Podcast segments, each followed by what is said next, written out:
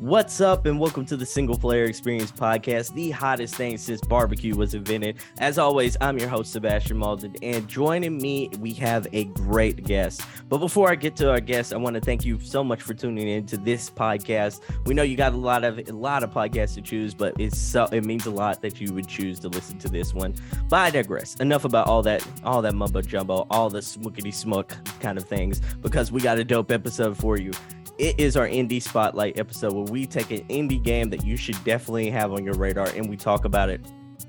And we talk about it with the dev, the lead, the, lead devs, the creators, everyone uh, like responsible for that game. So without further ado, let me introduce our guest today. He is the sensational, the magnificent, the magnanimous, the person who's never lost in Mario Kart a day in his life. This is the one, the only Jorge Blanco.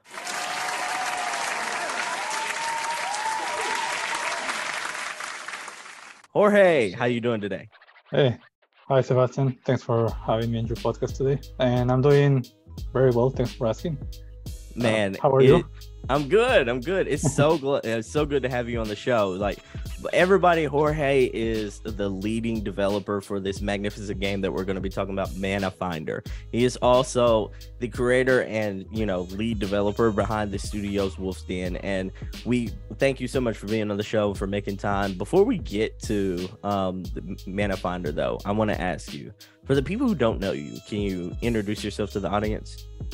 Sure. Yeah. My name is, as you said, Jorge. Uh, people sometimes call me Lobo, which is like Spanish for wolf. Uh, but Jorge is fine. Yeah. I'm a software engineer by day and game dev by night. Uh, so I've been moonlighting uh, Manafinder. I needed a, you know, as a creative outlet. And yeah, I've been game deving for probably since high school. Uh, oh, wow. You know, with a lot of very amateurish projects, but the passion and the and the you know interest has been there for a long, long time. That's really cool. Like, um, so you say you've been doing this since high school. Like, um, give us an age range. How long has it been since high school? Have you had your um, ten year reunion yet for high school? Uh, well, I still have. I actually still am in touch with some high school friends, but not any reunions of sorts. uh, but that was like, uh, well, watch 18 years ago. Okay, so it's so, been a little bit. Yep. It's actually, been a little bit. I actually started a bit earlier, you know, because like 20 years ago. Yeah. Wow. So man, you've been doing this for a really long time. I want to mm-hmm. before we dive into Man Manafinder, just a couple more icebreaker questions. Sure. Um, if Kirby absorbed you, what kind of powers would he get? Uh, he would get like a, a beard. a beard? He'd be able to grow a really cool beard. I like that. yeah. I like that. So, mm-hmm. like, do you feel like that'd be part of his power set? He would just like use his beard and like and whip yeah. some ass and Smash Brothers, basically. yeah. What else do you need? Like a beard is enough. I like that. I like that. So, um, Jorge, I also want to ask you, like, we have this new segment on the show called Hot Takes. That's where I ask our esteemed guests to give his personal hot take. What do you sure. have for us today? So, I believe 2D Mario, especially pixel art Mario, okay, is better than any 3D Mario what? Okay. Okay. yeah, I know it's a hot take. Uh, I actually came to this hot take after I saw some news that Super Mario Odyssey is like the number one title on OpenCritic.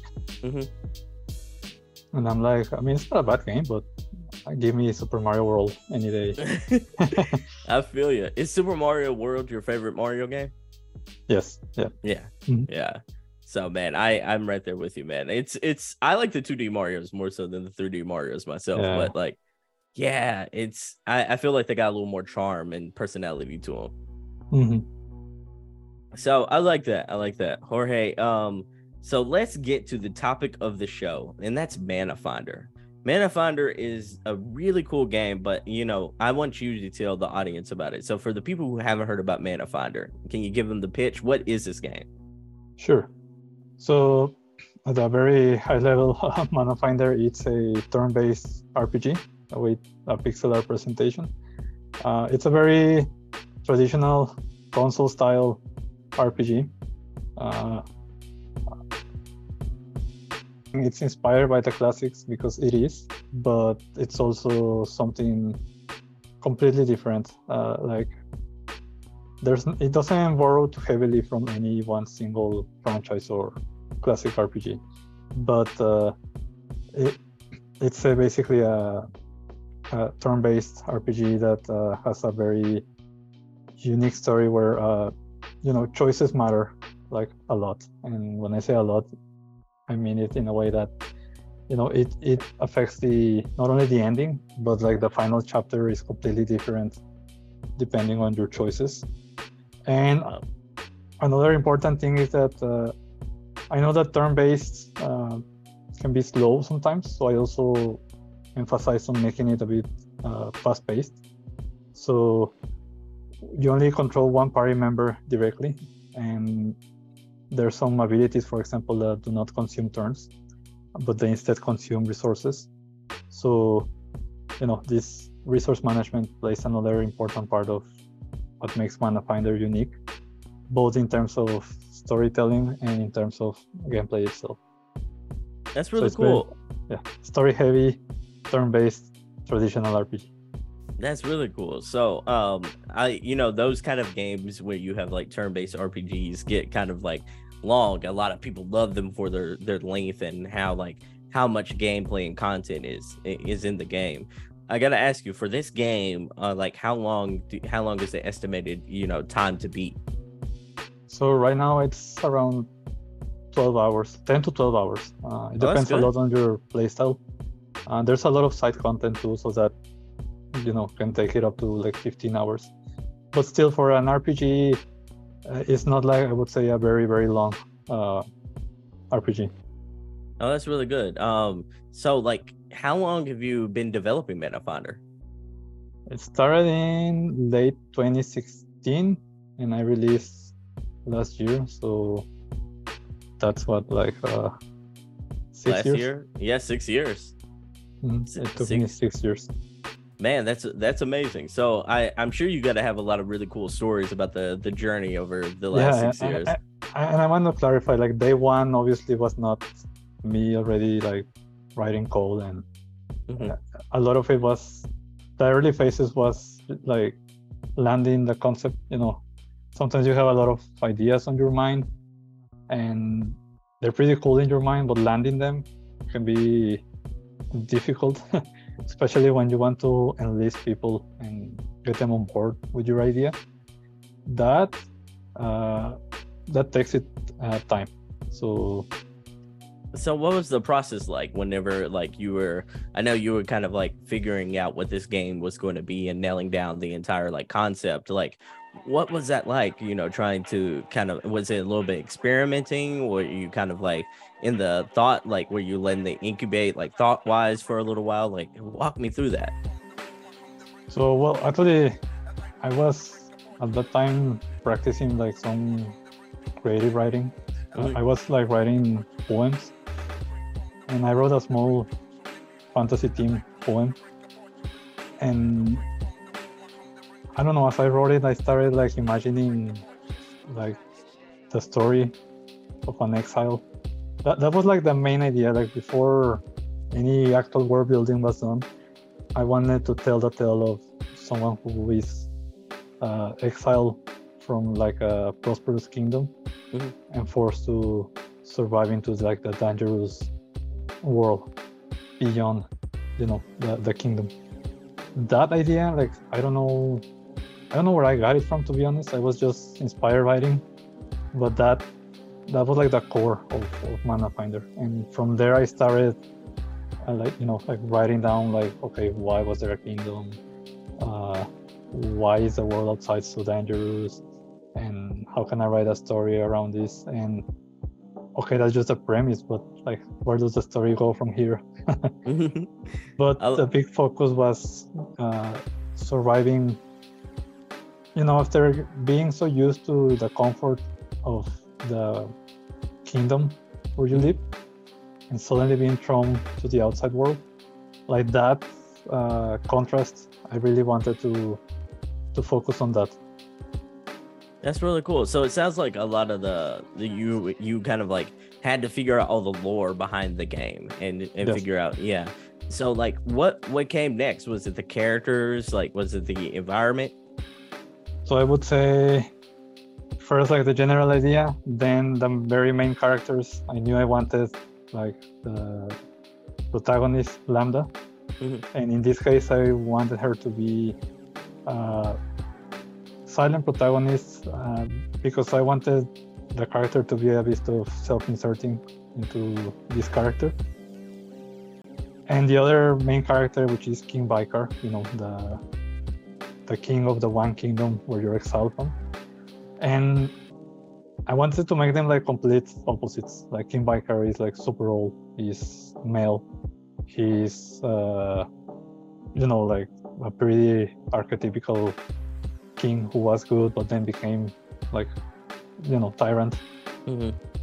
And you on the other side are like a, a no one, like a, a peasant. uh, in this case uh, female and uh, yeah like a complete young like a complete opposite of the king so that that was like the the first characters and from there i started building the world and then more of the side characters uh, and finally like the plot structure like at the very big points. But uh, that's really fun you know writing the story and the lore and the world building and all that. That's like super super fun super rewarding. But then i ran into especially as i as friends play tested my game uh, you have to be careful with not doing like over exposition uh, you don't want to as much story you want to tell you have to be careful with not you know like bombarding players with stories. uh, you have to be careful with the pacing. And after all it's a game right? It's not a book. So that also played a role in you know like modifying some aspects of the story. Sometimes also maybe in a book for example going to a mountain and fighting like the big boss is probably like a one paragraph. But in the game that's like a big excuse to you know create like a dungeon and like a big chunk of uninterrupted gameplay where you fight uh, like you know monsters and fight a big boss. So it's interesting like uh okay you have a great story but it's a game after all. So you have to transform that story into how does this play with the gameplay elements? How can this be fun and entertaining? Uh, how can you keep the player's attention and interest? So that balance uh, th- i had to keep tweaking some parts of the story. Like sometimes you think it's a final version but once you play it some things don't are not as cool as reading them you know once Mhm. you see them in a game. So like it sounds like a lot of the when you did a lot of the writing, like you, kind of had to figure out what words, kind of what didn't work, and you know like how long was that process? Uh, you know, like it sounds like you you you know you had some good feedback, you know, from some friends of yours as well. Like how long did it take you to kind of nail that the overall like I, I guess you could say the overall story of this game? Oof. Uh, I would say like probably. Well, the you know it kept changing because uh, I cannot give you an exact time, but like uh, I had to keep cutting some scenes hmm or like uh, reducing the amount of text. That's another uh, challenge for me. You know, I'm not a I, I'm not an English uh, native speaker. Yeah. So sometimes I can be too verbose on the text, so I had to you know learn and how to okay how can you be more direct about what you're saying, uh, but also while keeping you know like a, a flair on your text. Like you also don't want to be like very simple English sentences with no personality. but striking that balance, it's a lot of back and forth. What I can tell you though is that demoing the first part of the game uh, and seeing reactions after you know putting it out there a bit and also on the Steam Next Fest. Mm-hmm. people could actually play the demo. Once you see people reacting positively to it that gives you like a huge confidence boost and then you can move faster because you know that what you're doing is working and that i i not only mean that on gameplay but also on, on the pacing which is a, a big challenge especially on rpgs i would say like okay story beat then gameplay beat then side activities and keeping things interesting mm-hmm. uh, pacing was a big concern of mine. Uh, but then after seeing reactions to you know the demo and all that, that you start to understand like okay, this is a formula that that works. This is what, and then you can move way faster. Uh, so so at first it was pretty slow, lots of back and forth. Then you start trusting your own process, and you can start speeding up uh, production and develop, so, development and production. So, what would what would you say was like the hardest part about creating Manafinder? Uh, putting it out there. like, uh, honestly, the development process was super fun. Like uh, another thing I haven't talked about, by the way, was I'm not an artist, mm-hmm. but I I was lucky to find some pretty talented pixel artists. So I can Im- I feel like I'm pretty I have a big imagination. Uh, but you know, describing the things I want and doing like very, you know, basic like uh, sketches, and you know, having trusting the artist to transfer to you know to get your vision. Yeah, that's also at first it was a lot of back and forth, but I feel like through time you build like this, especially if you get along with the artist you're working with you build this like uh, process and it comes very naturally then that uh, just let's start speaking the same like language okay? They start understanding like okay these are the things you like so this is probably the style of art that you like. And that also starts becoming uh, a much faster process so in general i would say the hardest thing is like uh, like uh, get into that like in the zone like that process mm-hmm. and putting your game out there. Like uh, that's pretty difficult especially the first time.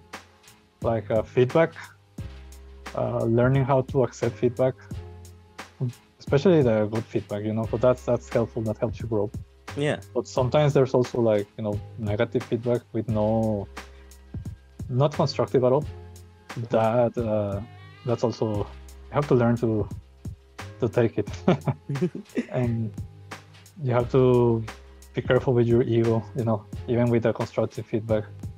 Yeah uh, I, uh, man i'm glad you said that because like this was uh like to segue into a question i was going to ask you a little later on. It's like this has like you have some really good reviews for this game. Uh you know if you look on if you look on steam right now you have like positive uh, very positive reviews towards this. If you um on rpg fan rpg fan rated this game like an incredibly like stingy site when it comes to like rpgs they they grade kind of kind of pretty harshly at times. Like they gave this an 87 so you, so you have fantastic reviews. What was it like to actually see the positive reception towards something you worked so hard on? Uh i will describe it as relief because you know even after all the feedback you may gather through production and testing and you know the festivals like steam next or conventions mm-hmm. uh, there's still a part of you like uh, okay well people like the the final product? Uh, and it, it, just felt so good like uh, uh, uh, yeah it, i would say like a relief like okay it, I know you shouldn't like ultimately like uh, you know wait for others' opinion to validate your work, but I won't lie, it, it feels it feels good when your product is is well received. It, yeah. it certainly boosts your confidence, and yeah, it feels like okay, I, I did something that that people like it's human, you know. It's human to, for us to want to feel appreciated, to want to feel yeah. like our work is validated. You know, it's like I, I get it, man. It's it, it's incredibly satisfying whenever you see that pay off too. Like, yes. Yeah, I, I really want to say congratulations because you really made a fantastic game. Uh, so, I gotta ask though, um, based on everything you've told me so far, and you know the general reception for this game, like how how well two questions. First is like how excited did that make you to start a new game right afterwards? And then the second question is how'd you celebrate? Like how did you celebrate getting all this positive feedback and putting out a game for the first time? So starting next game uh well actually i haven't announced it but yeah i'm working obviously on the sequel. Okay. Uh, but you know actually i told my wife I, I released the game on October of last mm-hmm. year, and I told my wife I'm gonna take a break until January of next year because as enjoyable as the process was, especially leading to release, it was a lot of work, a lot of hard work. So I also have a day job, so I wouldn't say I was burning out, but I was definitely like giving it everything I had because you know it's, it's your product, it's your baby, you want everything to go well. So I was definitely on that last mile, like overworking uh, because there's just so much things you have to take care of for release. Mm-hmm. Um, so I told my wife after release I'm gonna take a break uh, then, but you know, especially after seeing the positive reception, my mind was like, nah, you have to start now. uh, so I think I waited like probably like a month and I'm already started like conceptualizing what's next.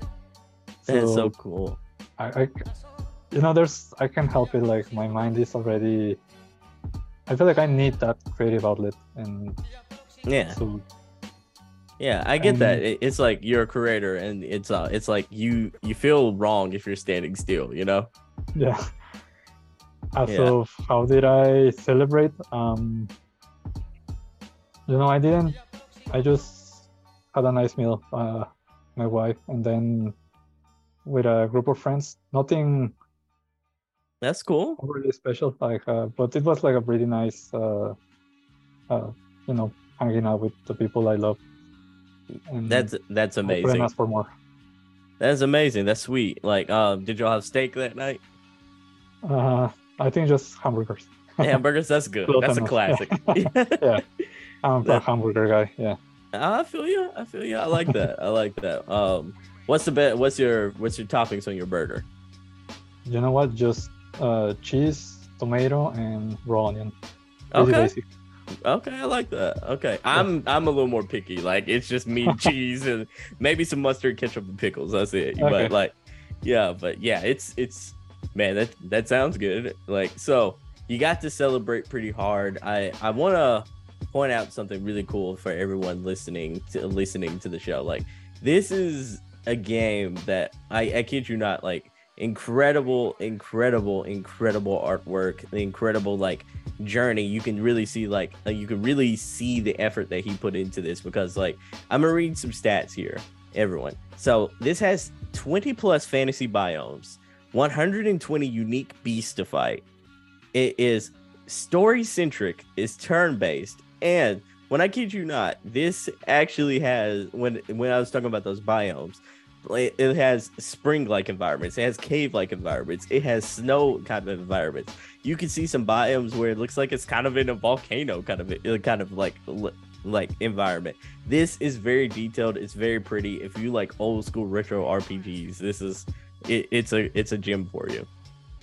But enough about me gabbing about it. I got you here for a reason. And my next question for you is you know you told me about working with uh, the artists you know kind of building relationship and they they're them kind of figuring out your art style i gotta ask you about the music like uh, did you do this yourself or like who you uh, who did the soundtrack for this game well actually uh you know i found a composer first you know i mm-hmm. was like browsing around forums, Reddit, Facebook. Then uh, I found uh, this guy, Nestor is his name. Okay. Uh, and I like his work from his Bandcamp. And you know what?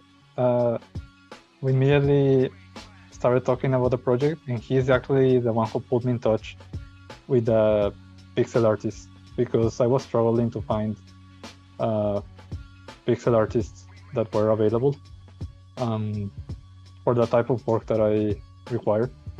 And so I got lucky in that sense that he put me in touch with the pixel artist. So yeah, but the music is Nestor, uh, a great guy. Uh, I love working with him. It's a similar process to what I described with the, you know, the the artwork. Uh, I had these ideas, and then at first there was a lot of back and forth. Uh, I feel like the first song was the one we took the longest, um, just because it's probably the most important, right? It defines like the soundscape Yeah. of, of, of the game. Uh, and you know what's funny? That the first song that was supposed to be for the first area, the Emerald Mhm. Trail, uh, I ended up using it for a different area because I wanted something more upbeat. So even after all that back and forth, the song was not even used for its intended purpose. Yeah, I like I love that. It's so like it sounded like you kind of and you nailed it by the way. Like you you figured it out in the end, but like I love how you knew something wasn't going to work and you pivoted because like it seems like artists have a hard time with that to where like they kind of have a vision they kind of want to see that vision through instead of saying, "Oh, this kind of didn't work. Let's let's go in a different direction here." It seems like like throughout this whole entire process what you were telling me is like you made those decisions to see what worked, what didn't work, and Yeah. then kind of made the choice to go with something, And even if it was just marginally better, you know? and honestly like sometimes you have to take the really really hard choices which is cutting stuff.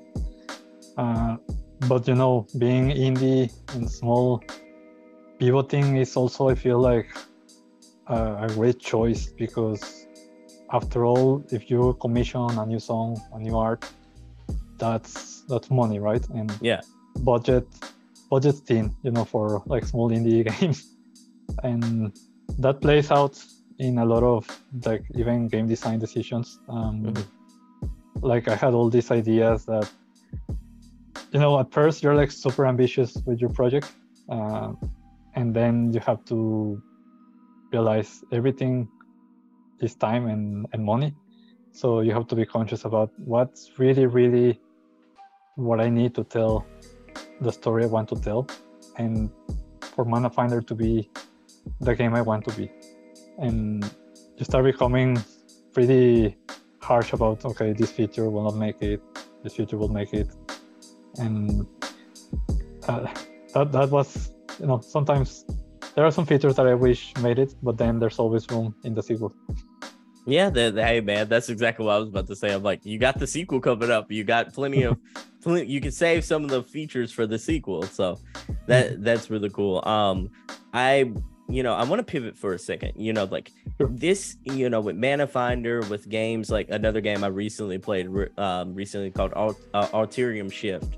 Um, Mhm. like it seems like we're in this era of like retro style RPGs making a real resurgence in, in video games. And you're part of that journey. What is do you feel like it's making like this genre is coming back in a strong way? And what's it like being a part of such a legacy genre?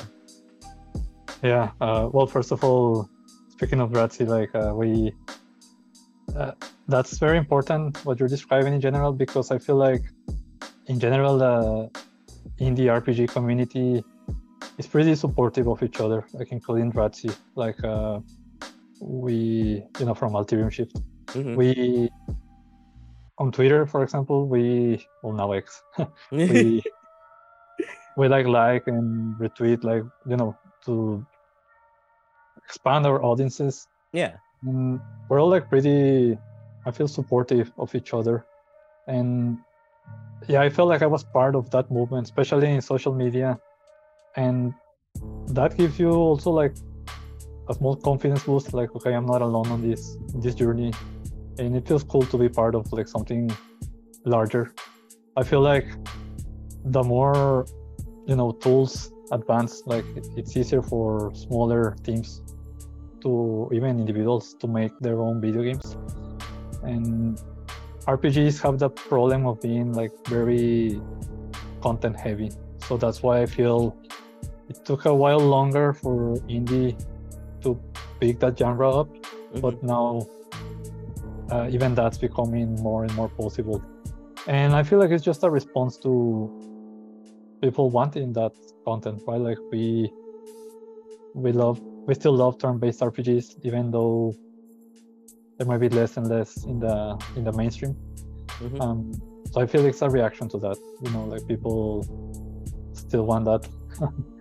yeah, I'm curious though if the audience is mostly people our age, or if also the newer generations enjoy turn-based RPGs. That is a very good question because like um audiences our age you know like i i'm in my 30s i'm you know like I, you know i I think like audiences our age love these turn-based RPGs uh, out of like yeah. nostalgia a little bit because that's kind of what we grew up with. We grew up with Final Fantasy, like Golden mm-hmm. Sun. We grew up yeah. with Pokemon, like all these big, uh, big meaty turn-based RPGs. But like this new generation, this Fortnite generation, I'm like, are they going to resonate? Is that still going to resonate with them? Because like even the Final Fantasy games now, like you see Final Fantasy 7, you see Final Fantasy 16, they're not turn-based anymore anymore. So I'm like, what is there games not going? Is it just going to be action centric? Is it going to be 3D alone? Like, what is that? Is it like, are we remnants of an old era and we're just clinging on to like what we know? Like, this is you. You brought up that question is so uh, fascinating.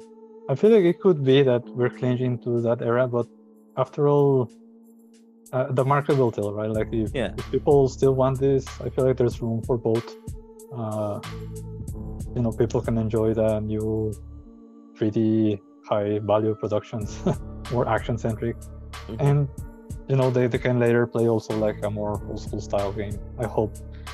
I feel like there's gaming hasn't doesn't need to be one thing or the other. That's a cool thing. I feel it's it has something for everyone. Yeah, for sure, for sure. So, you know, speaking of something for everyone, like uh, we were talking about RPGs and there is a little device. Oh well, I I can't say little because it's actually pretty pretty medium, pretty big. But there's a device in the world called the Steam Deck. Like, and usually eh, when I have a when I have an indie game like this on, uh, you know, if I don't ask this question, people are gonna be pop pop pop banging on my door, ready, ready, ready to beat down my door and get the answer. So I gotta ask you: Is this Steam Deck verified? Correct. It it actually was verified just last month. What? Congrats. Even though, thank you.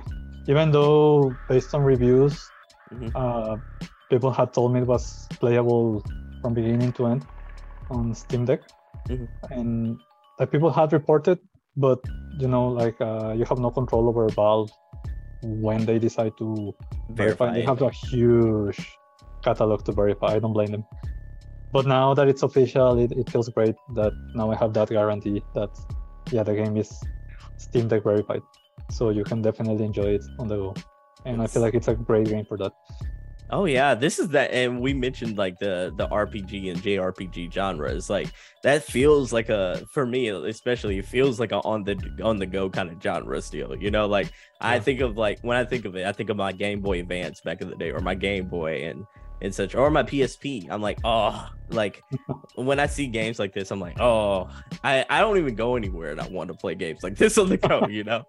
yeah, yeah. I hear you. Yeah, it's it's so much fun. But um I got a couple of last questions before we um before we finish with our main topic of the show.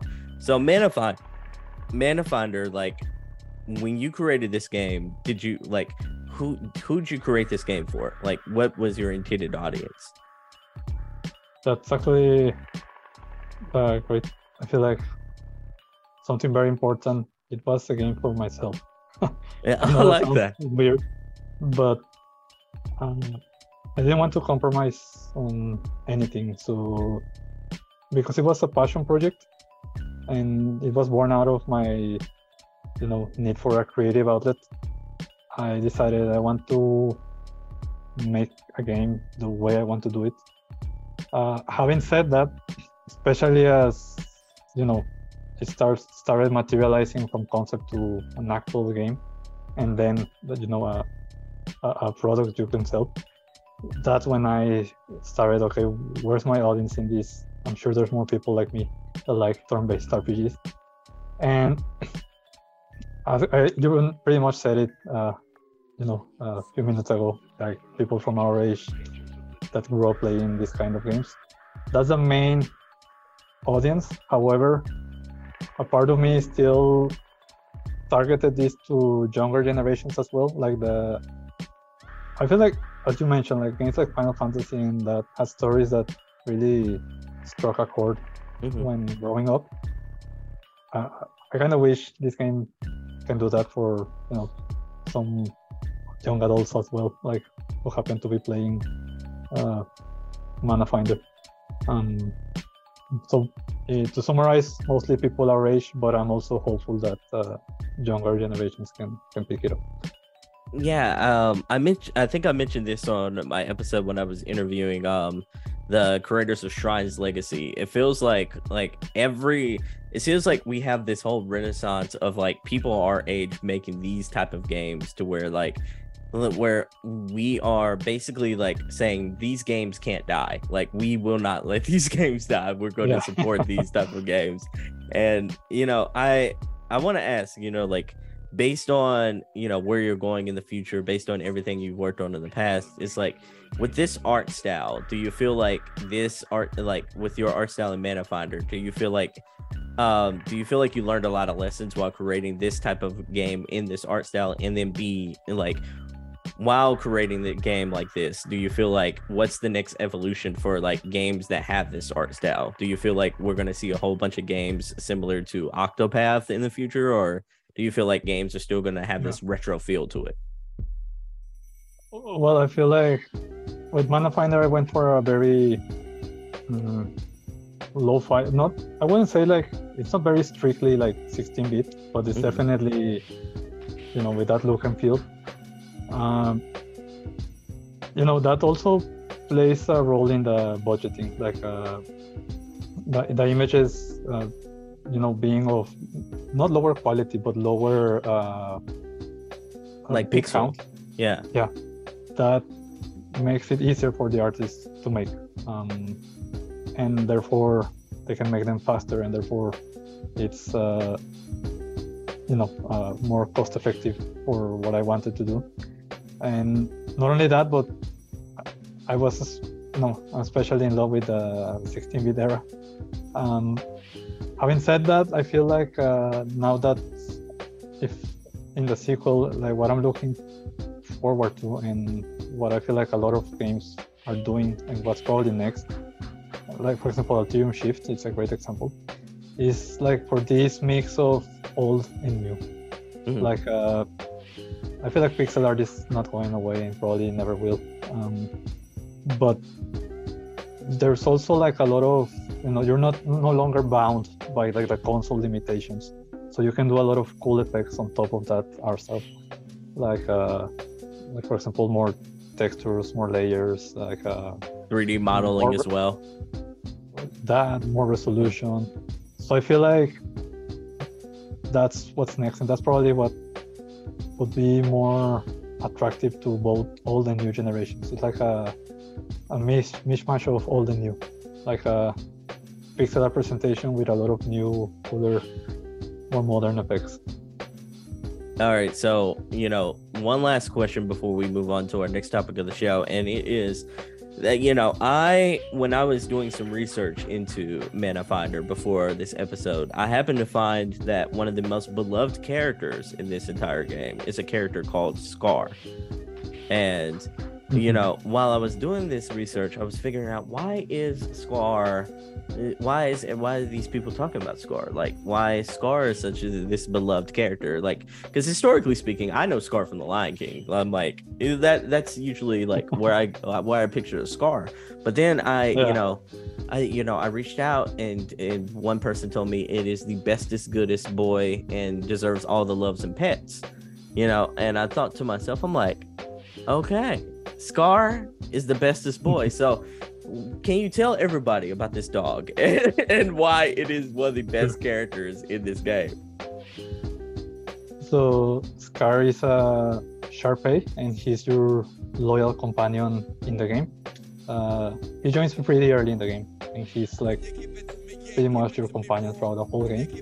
And you know, I love dogs, and Scar is, you know, is inspired by a real dog.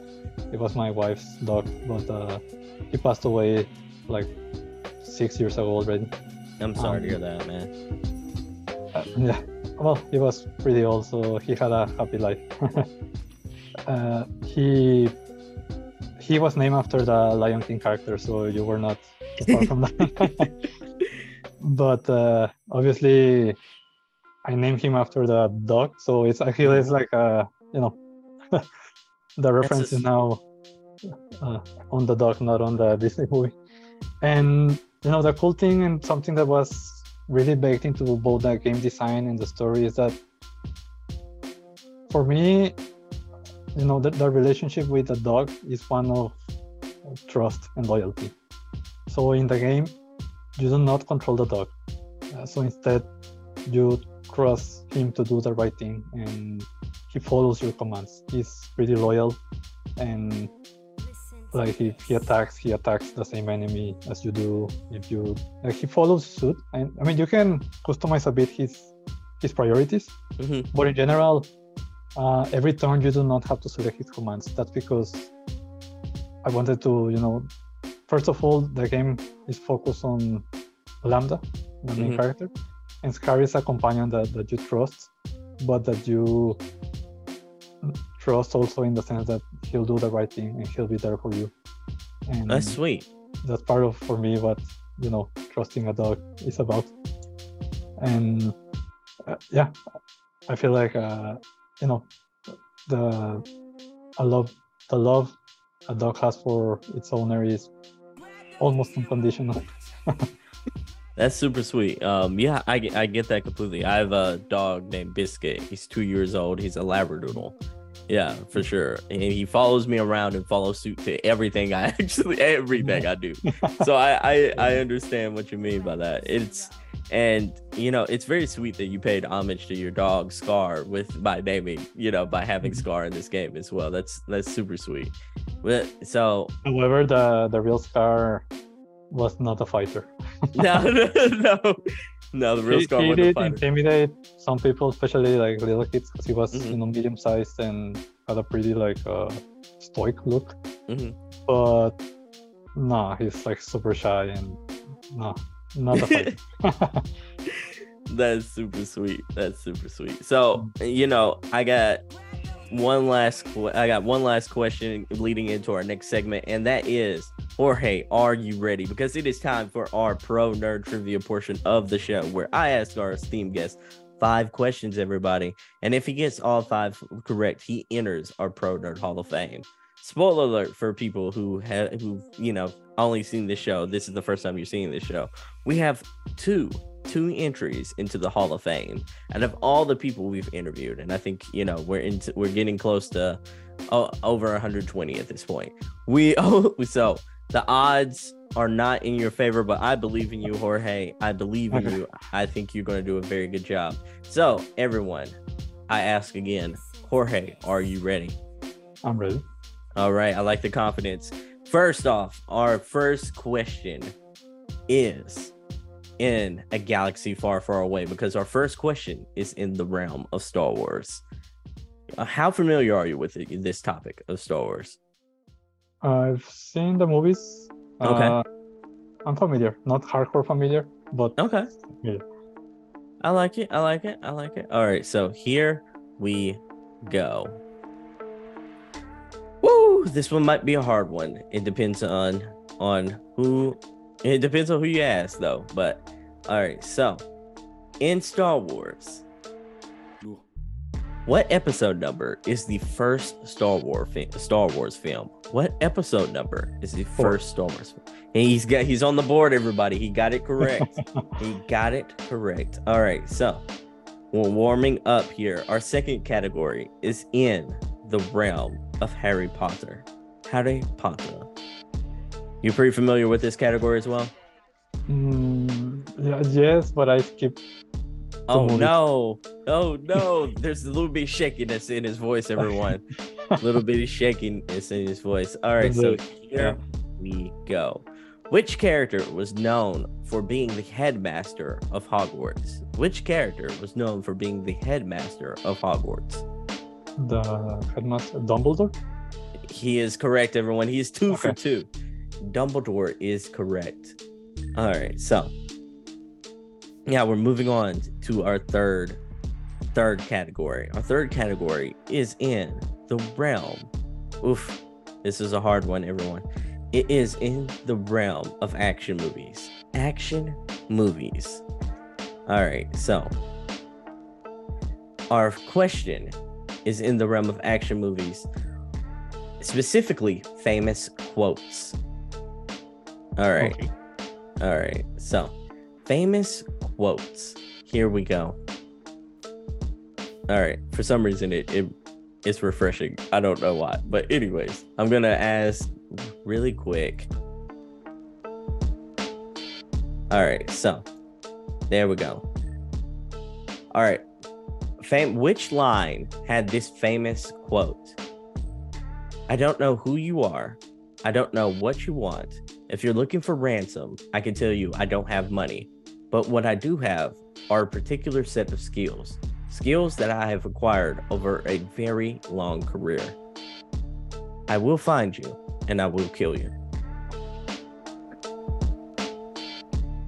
So I'm gonna read the quote again, everyone. It, it, it kind of skipped a little bit, but I'm gonna read the complete quote right here.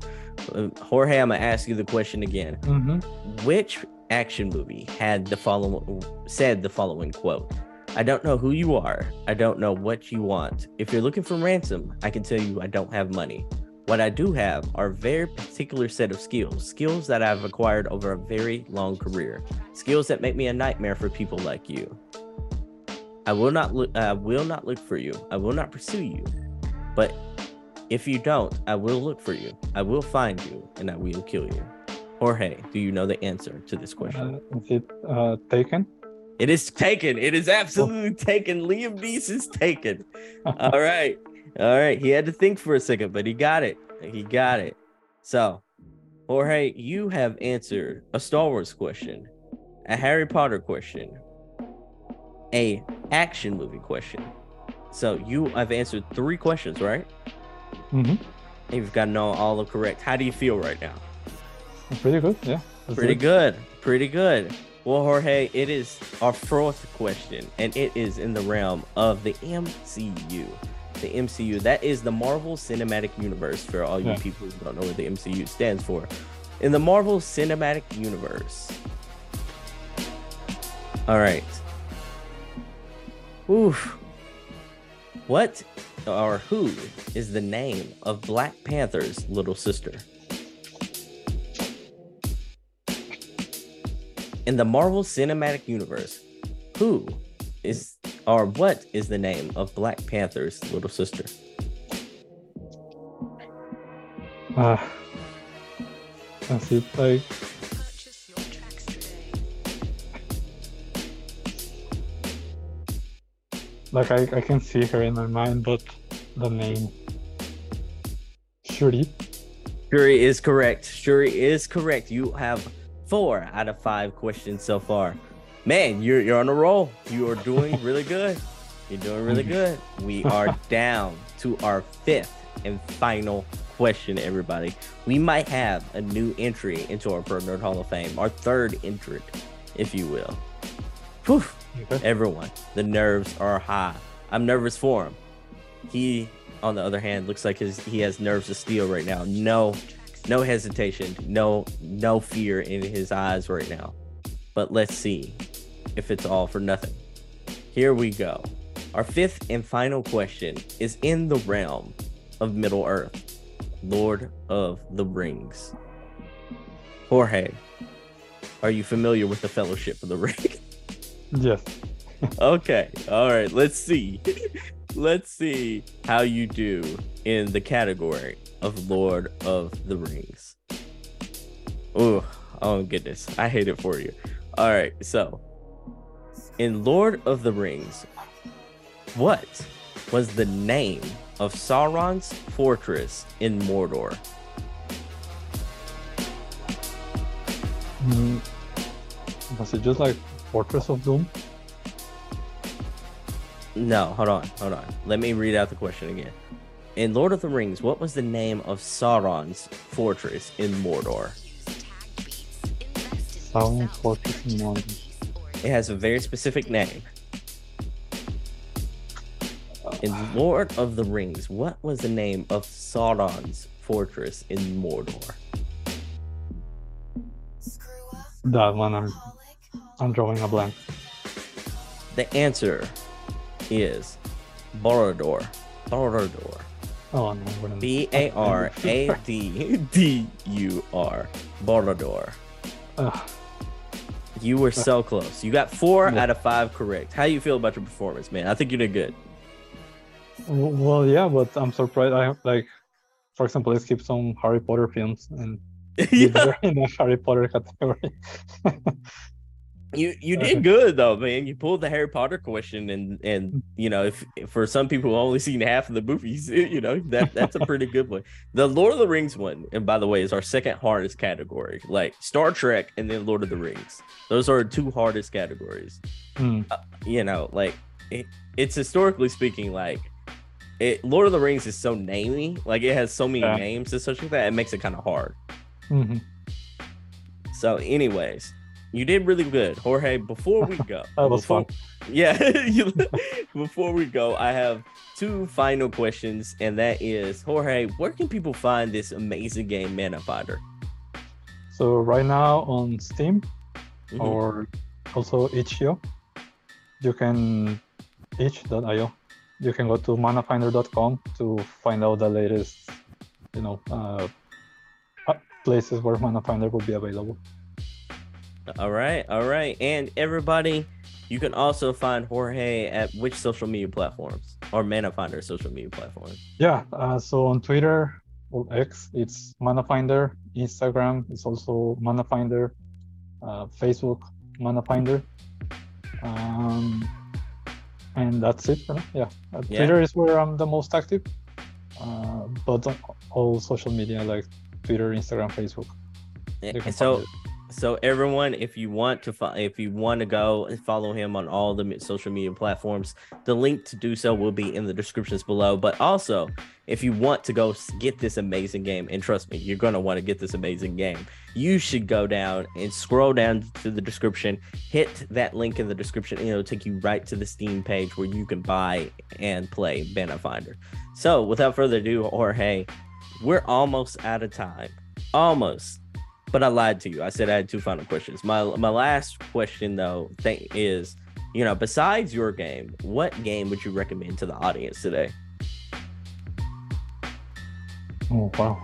Uh, It can be anything. You can support another indie. You can talk about some a cool game you've been playing lately. Like, what is one game you think, based on Jorge's taste, that people should definitely check out?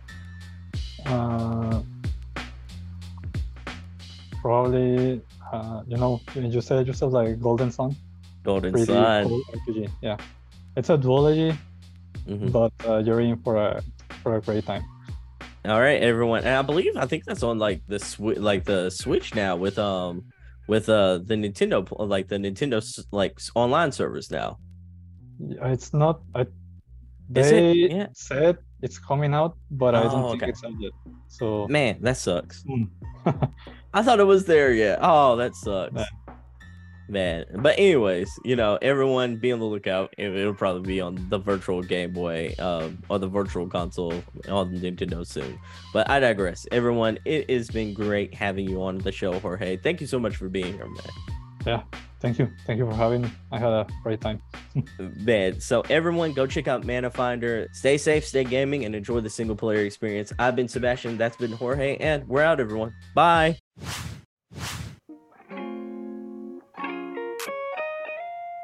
So that's a wrap for today's episode. I want to give a special shout out and thank you to Jorge Blanco for being on the show today.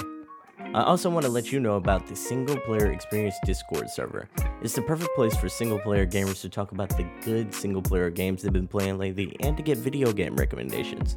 Think of it kind of like a book club for single player gamers. The link to join will be in the description. Once you're in, feel free to share your video game backlog list, talk about the good games you've been playing, or give your feedback on the show. If you have a game that you think should be recommended or that you think I should talk about, let me know in the Single Player Experience Discord server. I'll see you there. Before we go, I just want to thank you so much for listening to today's episode. Stay safe, stay gaming, and I hope to catch you in the next one. Peace!